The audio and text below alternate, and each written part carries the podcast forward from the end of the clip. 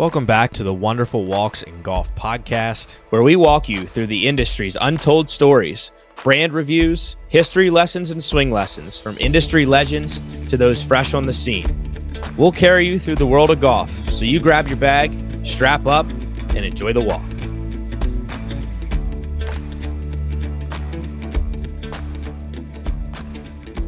All right, we're live in the RGV 2.0. Yeah, 2.0. What a, I mean, this is awesome. An RV to travel the world and play golf, I think, is every golf nut's dream. And Patrick's doing it for a second time now with an even grander scale of raising money for awesome First Tee organizations across the country and local chapters. So, Patrick, pumped to have the conversation with you, man. How's the last 3 days been in getting the journey going here in Palm Springs? Well, we're like a week in, so this is the first official podcast. I've been so busy with people and friends and planning and where's my toothpaste? You know, I'm living in another box again for a year. So there's kind of getting settled. You know, it's like a new home. You're still moving in. You don't know where anything is, and I have so many things going on that the cadence is kind of like. But it's I've been blown away and overwhelmed already by the amount of cool people, the amount of passion, support. It's insane. Yeah. Insane. Tonight we just had a great dinner. I gave a little chat, and then I just mentioned how I was raising money just to share my story. And then right up, some guy runs up and gives me $100. I'm like, this is great. You know, this is great. Well, not me, but he's giving it to the First Tee. 100% of the donation goes to the First Tee. You know, that's the thing that I think is key. That you know, just the first one, nobody. I spent I think $60,000 on the first one. This one I've got a company called Golf GameBook that's supporting the mission, and so they're footing the bill in hopes that you'll follow along in the Golf GameBook app, and it's great. And so I obviously do that, but I'm not making any money. I said I'll do it for the experience. Don't just you cover the cost. I'm all in. I'm not asking for a chunk of change. I want to get a chunk of change to the First Tee and help it in places that need it. So we'll do local charities too. So when we're in Florida, there may be something, First Tee chapter, another youth organization that will hook them up. And I can just keep talking if you want. Well, I love it. And I think one of the things you mentioned, which I think is just incredible about the 2.0, there was a 1.0 where you bootstrapped it, and it wasn't the Golf GameBook involved, and it was kind of just you going out and saying, I have this mission and this idea to raise 20,000, or originally 10,000. Yeah, it was 10,000. You did raise 20. Now you've got your goal set on something a little higher. You know, what was the reception of the original 1.0, and why so high on the second time around to really push forward? It was... it's round number, you know, so I think why not get crazy and set an ambitious goal? And I think, you know, why not? You know, I think we're going to raise a lot of money either way. And that's a really that's crazy to me. If we do that, I'll be like, that's insane. Well, that's insane. The reception we had here tonight with just a bunch of folks who love playing golf. We're here in Palm Springs for Palm Springs Amateur with fun golf vacations, net divisions, gross divisions. Folks from 70, 80 years old even down to, you know, mid-20s playing in the same event, I think is really unique. And it showcased how many people just love to get together and play golf for the love of the game. Yeah. Yeah, absolutely there. I mean, golf breaks down barriers like no other. It breaks down every single barrier. Just blasts it. It's all about hitting a ball around in the field. And, everybody, and everything else is, race, class, sex, ability, you know, it doesn't matter. It literally, and you can go out and you can have fun, you can commiserate and celebrate together, and it's a great way to get to meet somebody, you know, feel their pain, and it's just you go to battle together, and you come out, you're like homies, and so it's you have that little experience. I get to experience it with probably, I'm guessing I'll play with about 1,000 people this year. Wow. And I have that with 1,000 people. So it's that's a lot of connection and a lot of bringing people together and raising money that it's a lot to get excited about. And that's, you know, it's going back to 1.0. I had no idea what I was getting into. Literally I quit my job as a sales guy, and I was just I'm going to try to do golf course photography for a living. And this is kind of my jump off idea. I wanted to see the golf courses, and it turned into this really cool thing that I loved. And and I thought it had so much potential. Like, it's just there is a lot of potential with this, and the only thing that bums me out is that, like, my bandwidth is, like, only so much. Like, we could have a full video crew, we could have a Netflix, you just go on and on. Yeah. There's a lot you can do with this, and I'm gonna try my best to bring it and the experience of, like, what it's all about to as many people as possible over the next year. We're a week in, and I'm like, this is good. This is fun. So with 2.0, when was your first dispatch day? Like, when did you start? January 3rd. So what is today? It's like the 11th. So we're 8 days. We're eight days in. Whered you start? Monarch Beach. Monarch Beach. So Monarch Beach was great because of the kickoff event. Those guys, it's a great golf course. It's fun. It's like got the vibes. It's got a couple holes on the ocean. And it's just on the street from my house. And so I'm like, well, there's no better place to kick off this party than Monarch Beach. And I was like, well, do we just play golf? It's like, no, of course we don't. We do play golf. But we did a water balloon blast, which is a throwback to something I did in, I don't even know what year it was. It was like a lifetime ago. When I first started getting an Instagram following, I've been a slow grow. I've been around since the beginning, and I just kind of like trickle up little by little, whereas other people tend to blow up more. Mm-hmm. I've been a grinder, I guess. But the one thing that helped me was I hit a driver, and people threw water balloons at me in slow motion. It was like, I don't know, people loved it. Went a little viral. Yeah, it went a little viral, and I was like, this is cool. And I kind of like when I learned the power of the internet for the first time, and so let's bring that back because it's such a fun thing to do and really embodies the whole idea of the RGV Tour. It's recreational, it's golf, and we're in a vehicle, and we're having fun. Yeah. It's not serious. I mean, maybe I'll play some tournaments. We'll keep score. We're playing by the rules. I'm holing all the putts. Got to find the bottom of the cup on every one of these golf courses. I love that because you played with Trent the first day, and he mentioned that to us, right? And it's so easy when you're playing with your buddies or just whatever. Just say, 2 inches, pick it up, right? And I think I love this about this whole RGV Tour in general is you hole everything. Yeah, it's got to go in the bottom of the cup for it to count. I like that idea too because, like you said, it's like, did I really play the hole? Trent was selling. I don't want any questions. And the other thing, I like the video that he posted too, where you were like, "Well, we're out here, we're playing serious, but we're not too serious." I thought that was hilarious. I was like, "That's perfect." And I was like, "You know what? I'm gonna take that same attitude to this week when I go out and play." And I was like, "You know what? I'll try my hardest internally, but at the end of the day, I'm just going out here, meeting a bunch of buddies, and we're just gonna have one hell of a time." Yeah, I mean that's the spirit of it. It's like serious fun, not serious business, and that goes a long way. Everybody, it kind of breaks down. It goes back to the barriers being broken down by golf. Like everybody identifies with what it's like to have fun, And so as golfers, we don't do enough of that, I don't think. Yeah. So that's where I'm coming in. I love that. So the goal is mainly raising money for the kids and for the First Tee, but you're also trying to break a record, right? You said earlier. It's yes. How many courses you're trying to play in 365 days? 500. 500. So obviously, the reason I'm asking is because I'm logistics by trade, and I'm geeking out of this. What do you have a strategy on how you're logistically going to work this out? Are you going? So you started in California, you made your way down to Palm Springs.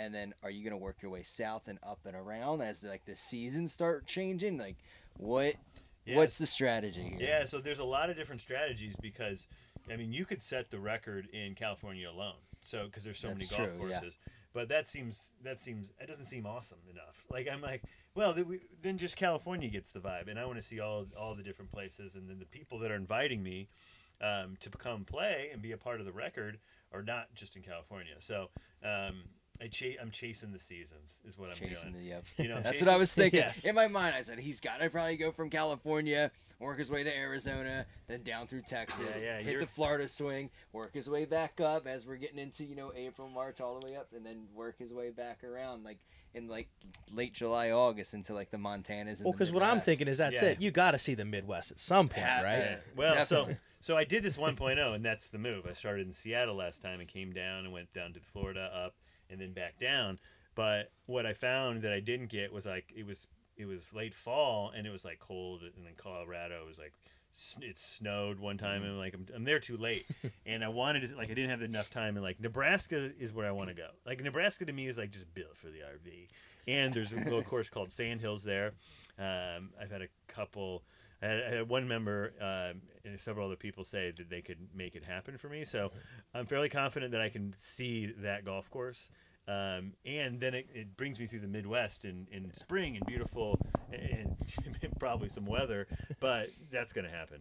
So I get to see a little bit different. I couldn't just do the same route. So I'm going down to Florida, then I go to Nebraska, then back down to like South Carolina, then up to Maine, and then down through the Midwest again and like push far as Utah, kind of like and let the weather push me south, like a little Z, like up and back. Yeah, I'm basically the Zorro of golf. Right there, right. That's kind of cool. Now, now I'm picturing in my mind. I'm like thinking old school here. Do you have like a map that you're just pinning and just drawing like the yarn? I haven't got. So I've got a spreadsheet that is kind of like my Bible.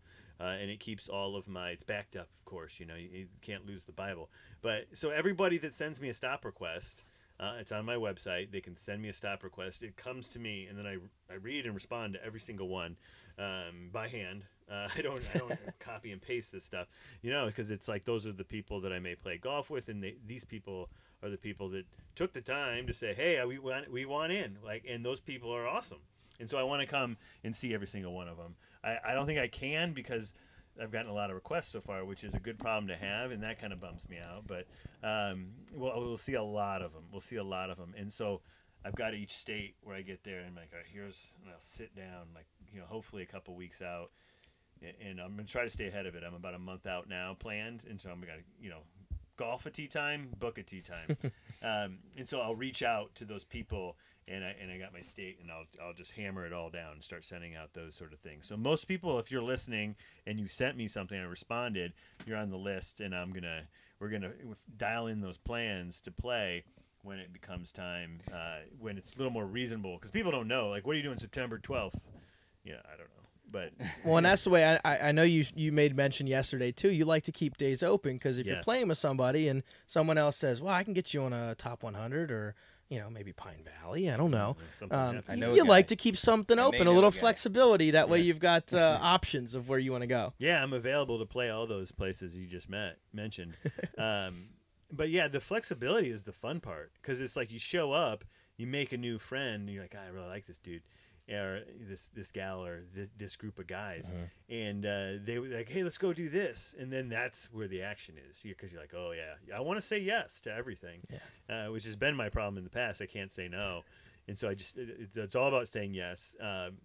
Hopefully I can say yes to just about everything. And, I mean, looking back at 1.0, this could be a story of the times I said yes to something that wasn't planned until that day. And I could just tell you stories and stories. Sure. And those are the ones I remember. And so I'm like, I want more of that. After having 4-5 years to like think back, I always look back at it with like, man, that was the time of my life. And it was so interesting. I learned so much. And I was like, I'm back for more. I'm back for more. Why not? Well, speak to 2.0 and the partnership with Golf GameBook. You're in a brand new RV, mm-hmm. which is awesome. The outside looks incredible. Yeah. Talk us through the rig. What's the expectations of settling in now that you're 8 or 9 days in? When do you settle in, or do you ever? You never do. So the first thing about RVs, and anybody who owns an RV will know this, that there's never anything. Anytime that you own an RV where something isn't broken, there will always be something broken in your house, and sometimes it's significant. Like I bought this thing, and then, like. I just assumed that the water pump would be working, so I didn't have water for like the first couple of days. We had to hire like a Paul was awesome. He came out and he fixed the water pump. It's like you got to coordinate. Like, Paul, I'm going to be at the bridges at Rancho Santa Fe. Can you come and like this time and like fix the water pump? Yeah. Like it's like you're like a MacGyver, and that's a lot of stuff. So like, people don't see that. They see the three photos I posted of the bridges at Rancho Santa Fe today, and I'm like, oh, that's awesome. I was like, no, there was a lot of stuff going on that day, but it was also a lot of awesome stuff. The rig is great, and it's kind of like a boat. That you're happy when you buy it, you're happy when you sell it, but you love it when you're living in it, and so. It's a changing thing right now. The memories are all good and fresh, and maybe we'll get some stick. I don't know if we're gonna like decorate the whole thing in here. I hope you do. We could just go ham on it. But Golf GameBook is They're my partner, and they're not sure what we're going to do with this thing when it's done. They're like, maybe we'll put it in a museum. I was like, well, I mean, like next to the Mona Lisa? I don't know. Hang it in the Louvre. Yeah, hang it in the Louvre. People are like, what the hell? No, so I don't know. That may be getting a little carried away, but, you know, a lot of this stuff is like, I think it's going to maintain its value, and so we'll see what happens as the tour rolls on. But it's got Netflix in here, which is huge. Like so the last, it's like the difference between 1.0.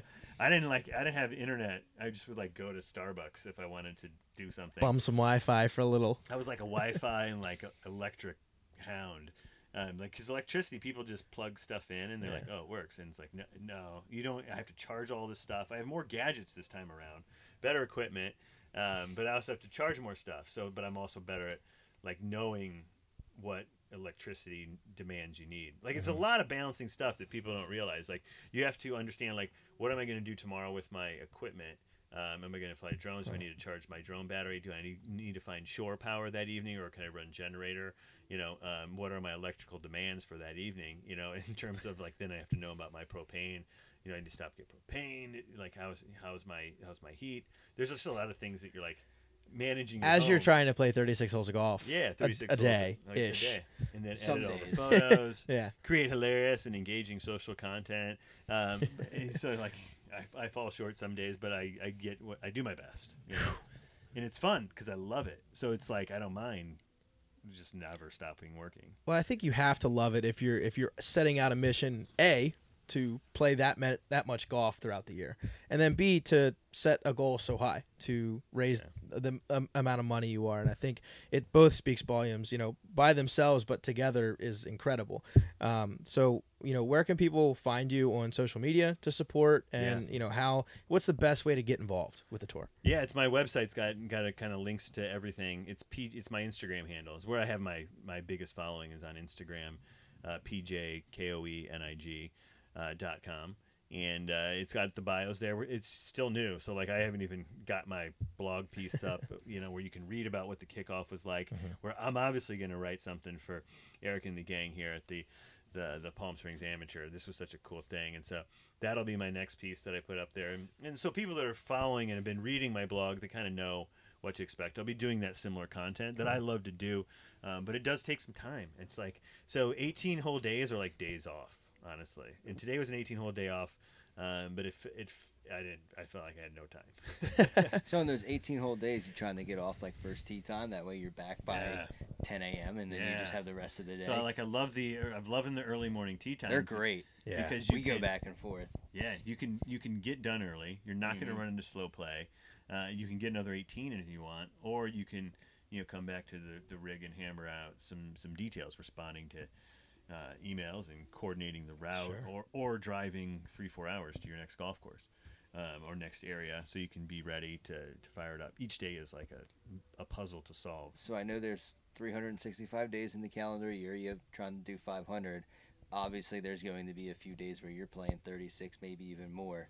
So I guess your best strategy, which I'm assuming, is you're going to go to courses like PJ West, where there's a course 1 and 2 literally on the same property. Yeah, those are good. I mean, Palm Springs is basically just a big mess. You know, it's a golf mecca in the middle of nowhere. Like, it's like God just sprinkled dust and it just fell into God's golf courses. Yeah, you can just throw anywhere you go. There's golf courses. So 36 a day is.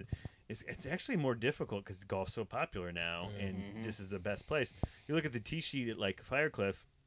It's like a month out. Well, that's what we were saying, because when Eric sent out that email in regards to practice rounds, he goes, hey, you know, you guys got to get in if you want a practice round. And, you know, we were texting back and forth, and we realized, this is a week away. Yeah. And we're going on Google Maps, Golf Now, looking at everything just to find a reasonable time for us to play. And it was quite a bit of research. We had to hodgepodge it together. It was like last minute, like, texting back and forth. I was like, whatever you're doing work-wise, stop it so we can figure this out. He's like, I need your full attention for the next 10 minutes so we can make this tee time. And that was just one tee time, let alone, traveling across the country. So I have to have, when it's all said and done, hopefully there's 500 tee times that have been booked and then executed upon. you know, I canceled a couple today because things got moved around, and it was like, oh, when I, but I'm coming back to this area next, like I'll be back in probably like November, December-ish. Cool. I don't know where I'm going to set the record yet. So that'll be, it'll be so exciting, so far away, and I've already put so much energy into it that I could tell you when I get there, it's going to be, I don't know, I may break down and cry, or like just punch my caddy in the face, or punch a stranger in the face. Who knows? Even if I'll have a caddy, maybe I'll. How many limbs will I have had? And I mean, these are all unanswerable questions. I think I know how Patrick should break the record by himself. It sounds like someone's going to get punched. Whoever's next to me is getting taken out. You're sounding like me right now. In a fury of joy. But it's, you know, when that's what life's about, right? You know, it's like, you know, listen to Tiger Woods talk. It's like you kind of got to earn it, and there's no glory without the struggle. It really isn't. Like if stuff comes easy, it's not. It doesn't pay off, like, and it really is the, you know, there's the old cliche. It's not about the destination; it's about the journey. And like everybody thinks that's true, and everybody's heard it. But people that really haven't had like a destination, and they don't. I didn't personally until like you live it, and you're like, now I feel it. I truly understand what that's all about, and I live my life that way. That it's about, and make decisions to do this again because I know it's about the journey. And so I want the journey. Like the destination will be great. That's just one part of the journey. It's just one moment in time, and then it's over. It's like it sucks because you're like journey's done. Yeah. And then it's like now there's this void. And I remember that. And on 1.0, when I hold the putt, it was at Bandon Trails, and I'm walking back to the RGV, and it was over. I was by myself, and I was like, something just left me. And it was like this void, and I was sad, and it was like empty because I knew that that part of my life was over, and there was, you know, I found a way to move on, as you do, but there was a moment where that passion and purpose had left, and I don't know. I mean, so who knows? Who knows where that will, what that will feel like in course 450? Like then I'm done, but I poured all the stuff into it. Now, well, the good news is I played the Bridges, and my man Pedro. I'm going to send him this podcast so he can listen to this. He told me that he's like, I've known this guy for like 2 holes, and he's like, we're going to Cabo to celebrate when you're done. And I was like, deal. Shout out Pedro. we put it on the books. Nice. So he was very generous with his donation to the First Tee, and very generous with his invitation to Cabo. And so it's on the calendar. I love it. We're going to Cabo when this thing's done. So that's a nice out. Hopefully everything goes you know, generally as planned, and we make it there, and we're smiling on a beach. But it'll be a cool rally and a cool finish. I think that's the crazy part about like setting outlandish goals is like, whether it's something small that's outlandish or something as massive as this undertaking is, people get excited when you set out outlandish goals because they're like, man, if he's doing that, what can I do? Yeah. And I think whether it's, you know, raising money or, you know, playing this much golf or just living in an RV for a whole year pretty much, it's like people are like, man, that's actually possible. This guy's doing it. What can I do if he's setting out and accomplishing this? And that's really cool to, you know, see people getting on board with the overall idea and excited to celebrate already, and you're only 8 days in. It really is. We're talking about the end now, but like it's good. The middle's is the fun stuff, and so and it's days like this. You know, this was a great day. Some golf, some dinner, a pod. But the excitement level is like, it's cool. Like somebody sent me an email the other day, and it was like, I got a little more excited than I probably should have when I saw that 2.0 was getting fired up. So I wonder what that reaction is like when he read a tweet or saw an Instagram post. You jump up and down and like fist pump. Like that's fucking cool. Like, you know, I know I did. Like, I read the original blog from RGV1 and was like, man, that was cool, right? Like, but will anyone ever do like that again, or will he do it again? Yeah. And then when I saw like rumblings of like, oh, I think he's doing it again, like I was like, let's go. Like that's exciting. Oh, that's cool. The 1.0 pump like fired me up, and then seeing like Matt Curtis do what he does and travel the world in the van, it's like guys like that and guys like you are just like inspiring us, especially to like just see what's out there in the golf world. And like we can all say, hey, you know what? why don't we travel maybe for 2 weeks or 3 weeks? Let's all rent an RV and go do a buddy's trip around the country or something like that, right? Not to the scale you're doing it because it's time, impressive. But people tell me about this and like, I wanted to kill that dude after like 2 weeks. So it's kind of why I'm like on my own. I'll have my friends come and I was like, all right, you can leave now. I'm going to go on. But it works good like that. Yeah. You know, I know that I can do it. And I'm kind of a loner sort of. It fits my personality a bit.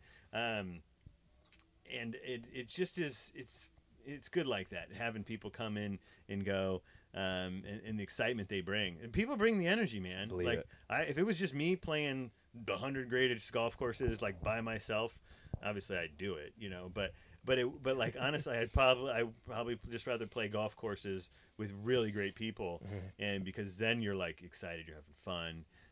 But who says you can't play the top 100 golf courses with the top 100 greatest people? Right. Why not? Just go do it. That's America for you. And push the limits, right? Yeah. We live in a great country where we're like, you know, you go and travel and like, you know, there's everybody complains about these problems that America has, and certainly there's a ton of them. But then you go to another country and you're like, oh, there's a lot of things that take for granted. Those problems aren't too bad. Yeah. Some countries more than others, but you come back, oh, I miss this. Like we literally have the opportunity to create whatever we want as a business, live our life however we want to, and go pursue our passions. And that is the most important thing that America gives, and that's why we are going to Finland and Sweden. I don't know if you, I didn't tell you guys that it just happened. We just the flights are booked. Golf GameBook is a Finnish company. Okay. And they're like, well, you're on the East Coast. Why don't you come on over in the summer and we'll do, because it doesn't get dark there till like midnight. So we can just golf. That's awesome. So run it golf all day long. Yeah. So they're like, you know, those guys are just so awesome. You know, it's like, it's one thing to say, oh, we've got a sponsorship or a partnership. It's not that. Like Timu and I worked on this thing. Like he had the ideas just as much as me. I mean, he's a co-creator of this 2.0. Sweet. And so we were like, I mean, we're like best buds, chatting every single day for like a couple months before this thing launched, and to kind of get all the organization structure, how we're going to operate this from like a budgetary and, you know, tax, there's all sorts of stuff to think about when you're doing this stuff. And then Mika, the CEO over there, is just like this kind of silent, powerful leader type that kind of comes in and says something like, that's awesome. That's rad. You know, cause it's just, it's a good vibe. You know, I really enjoy them.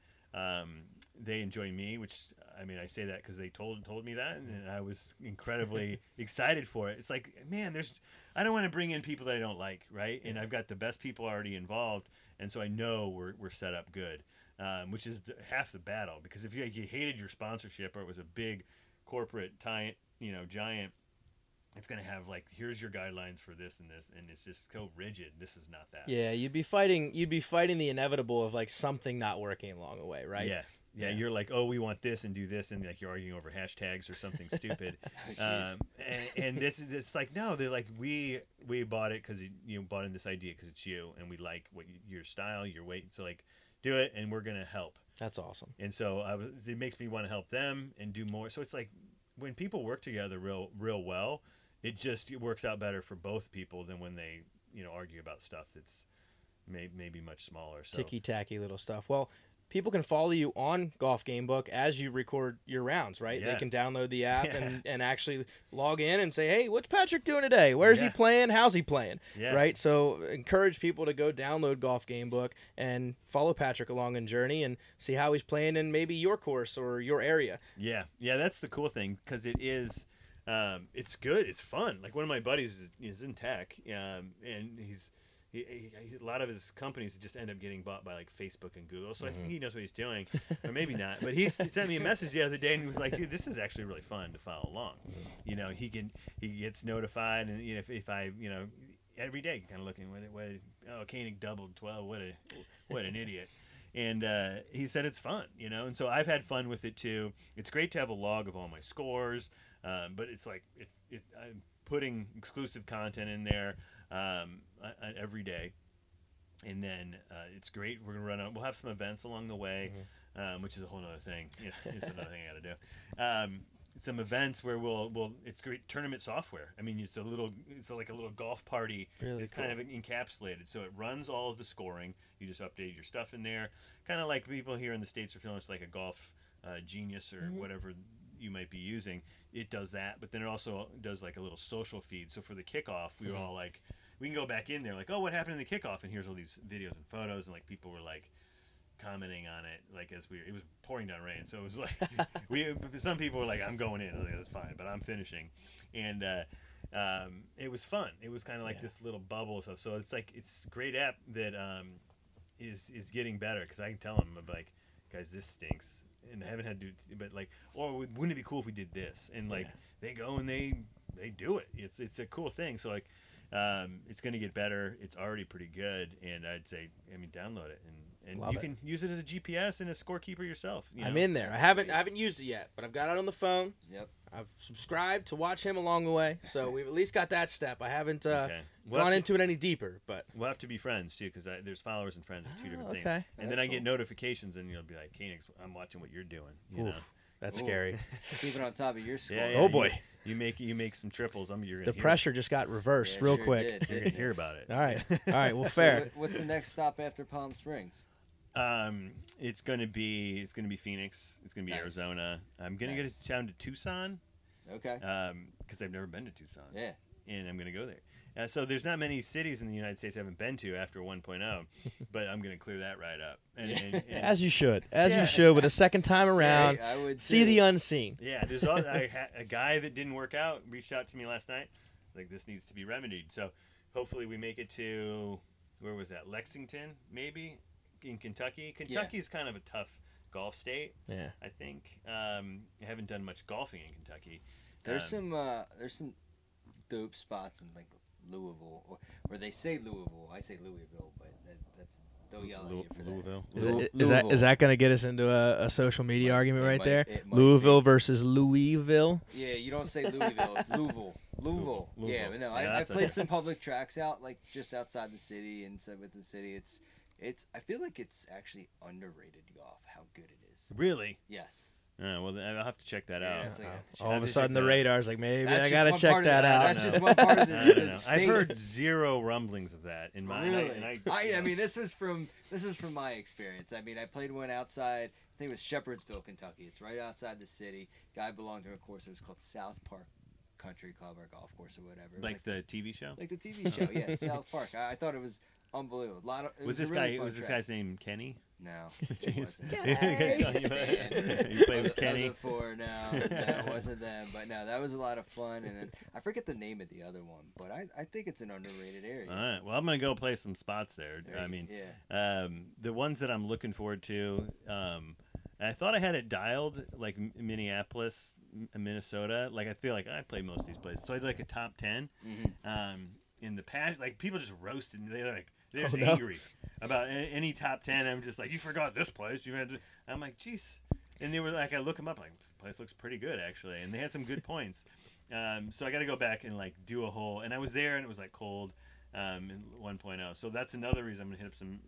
And that one's like, I look at my states. Like some states I have a lot of requests from, and others are not so much. So there's been a couple requests from Kentucky already, but like Ohio needs to be explored further. Columbus, outside of Columbus. Yeah. I mean, our behind-the-scenes guy's got a little Ohio in him, so you might have to ask him after the show what's the spot to be. There's a lot of good spots in, out of Columbus, Ohio. Yeah, I've heard that. So I've played a lot of good golf there already, but the Midwest is packed. So is the East Coast. I mean, I could live on Long Island if you. Oh my gosh! Yeah, I think I got a buddy of mine. You talk about if you really wanted to jam in this whole thing on the West Coast. I think you could do it on the East Coast too. Just on Long Island. In the upper, tri-state area alone, I think you could just pack in this many golf courses. It's insane how much good golf is in the East Coast. Yeah, Long Island. The thing about that is, it's like it's also all very private. Yeah, some exclusive. It's insane. Well, because I'm outside of Philly too, in Jersey.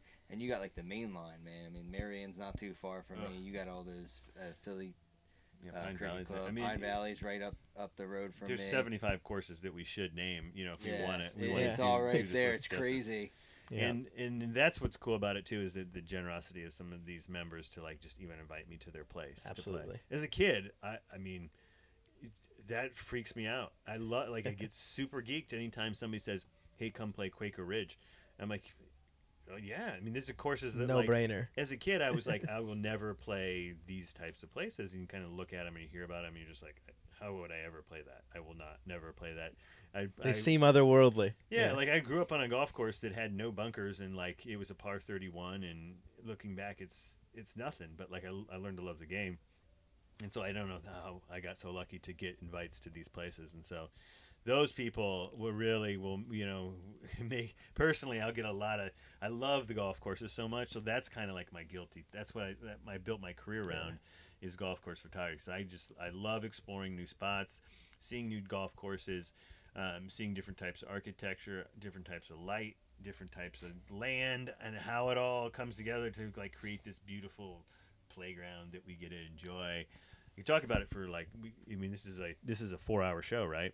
Absolutely, maybe even 5. I mean, you're getting into architecture, which is my background, and I'm about to geek out. I mean, it is. Golf is just so unique because every course has different nuances. If you start to play different, like Mike Strand's courses or Pete Dye courses, you start to see the similarities. Yeah. And then you get into really geeking out of like, oh, I love this touch from this architect, and I love this touch from that architect. And then you see it all put together across the country, right? And maybe even across the world as you get to travel to Finland and other places in the world, and you start to see how things are used to make golf difficult or challenge us. And it's like, when you start to put all that together, and especially with you traveling so much and seeing all of the different nuances everywhere, not just in the East Coast or the Midwest, like, but to see it on a grand scheme, I can only imagine is just so exciting to kind of put it in the log and just know that like there's these nuances going on everywhere. Yeah, I mean, that's the fun thing. And when you start to see this many golf courses, you realize how many golf courses are similar and how many features are easy and often used. And then you start to see the other ones, the great ones that have something unique. Mm-hmm. And there's some that just have something unique and it's weird or whatever. And then you see the ones that are like have a truly unique feature in a specific landscape that's like it's like genius or like it's just like whoa, really cool. That and those don't happen in many places. They tend to happen at private clubs, and you know, a lot of the golden age architects kind of, you know, I often say like, how am I, like, if these guys were all still alive today, would everybody still be, you know, giving them all this praise? And I think a little bit has to do with, I mean, the mystique and aura of like a golf course matters. Yeah, you know, it's the reason why people want to play TPC Scottsdale, because it's like there's this, you know, the waste management, this party thing. It's like, so it's probably a bad example, but that's part of like why it's special. Mm-hmm. Even though a lot of golf architect nerds would scoff at that, because that when they take that stadium down, like that par 3 is one of the plainest, most average. So mundane. Yeah like, you would play it and you would have had no idea. This is there's 400. Par 3s like that in Arizona. And the stands are really only up maybe, what, like 3 weeks within the tournament or whatnot? No, they started building like, I think, a couple months before. So it's like a stadium now. So that they could house like stadium. A college football game in there as big as that stadium's getting. It's absurd. I don't know. So from my perspective, I don't know why they don't just build the stadium and just leave it there. I agree. Yeah, like a permanent structure. Just leave it. Concerts there all year long. Like, make it a thing. Because again, that's going to be your selling point. A concert in like the green. I don't know. Maybe they're having a concert there this year. I don't know how they do it. Inside the 16th. Yeah, they set up a stage. They build like a stage in between the tee box and the green. I think this year. Yeah. But I don't know if you do that as like a. But it would be cool for the like the Joe Blows to come and hit that shot. And I don't know.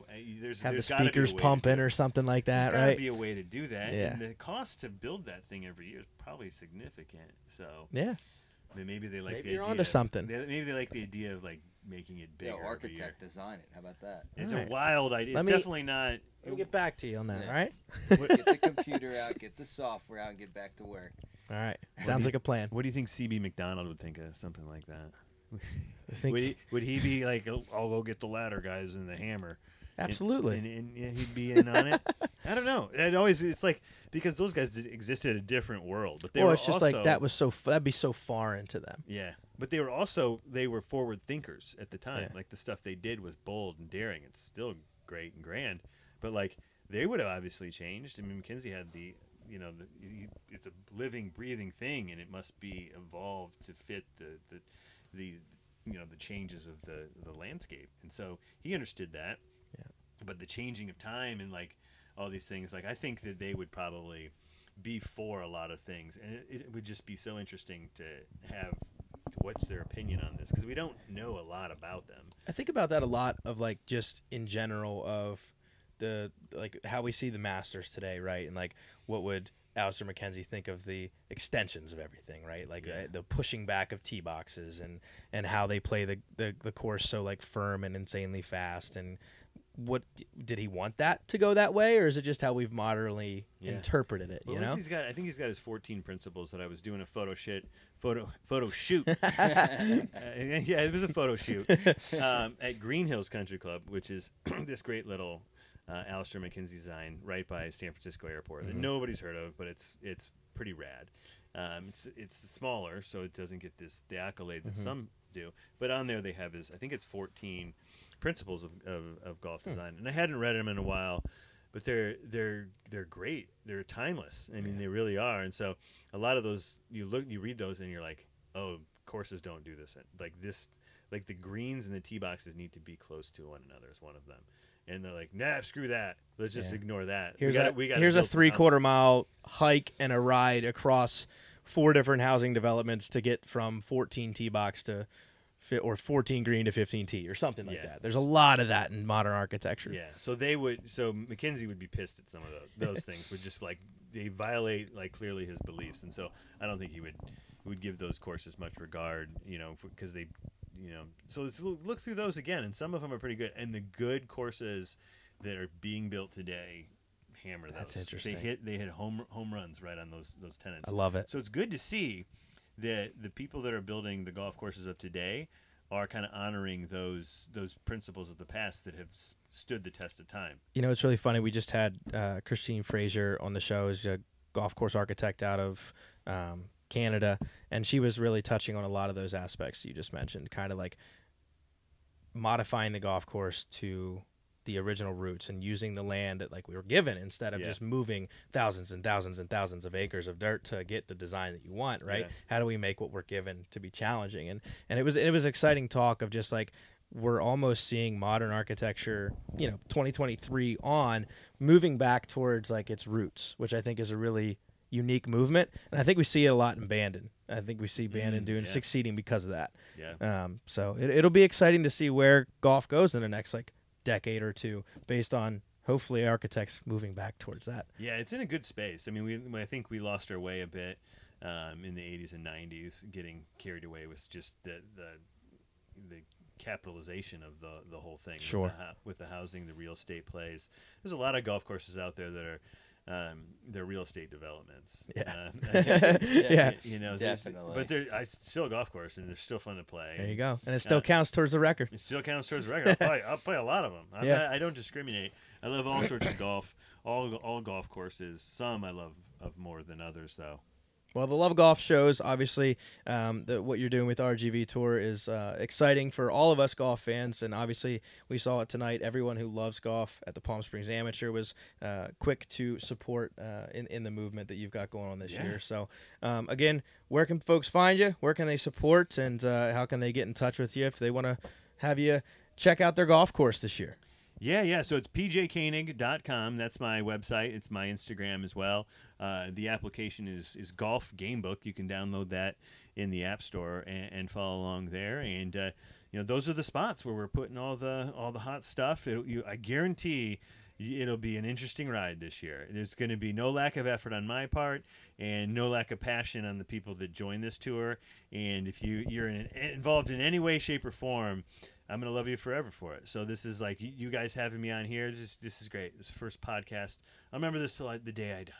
We love it. Awesome. We love it. Now, we appreciate the time. It's exciting to just be able to cross paths, right, and just have the conversation. I think that's the joy of all of this, especially from our end, and why we do it is just to, you know, hear the stories of people pushing limits within the golf industry, and you're doing that. So, guys, go check out Patrick's movement here with RGV Tour 2.0, and go to www.wonderfulwalksingolf.com to check out the YouTube video of this podcast, as well as the latest podcast releases and blog releases from us.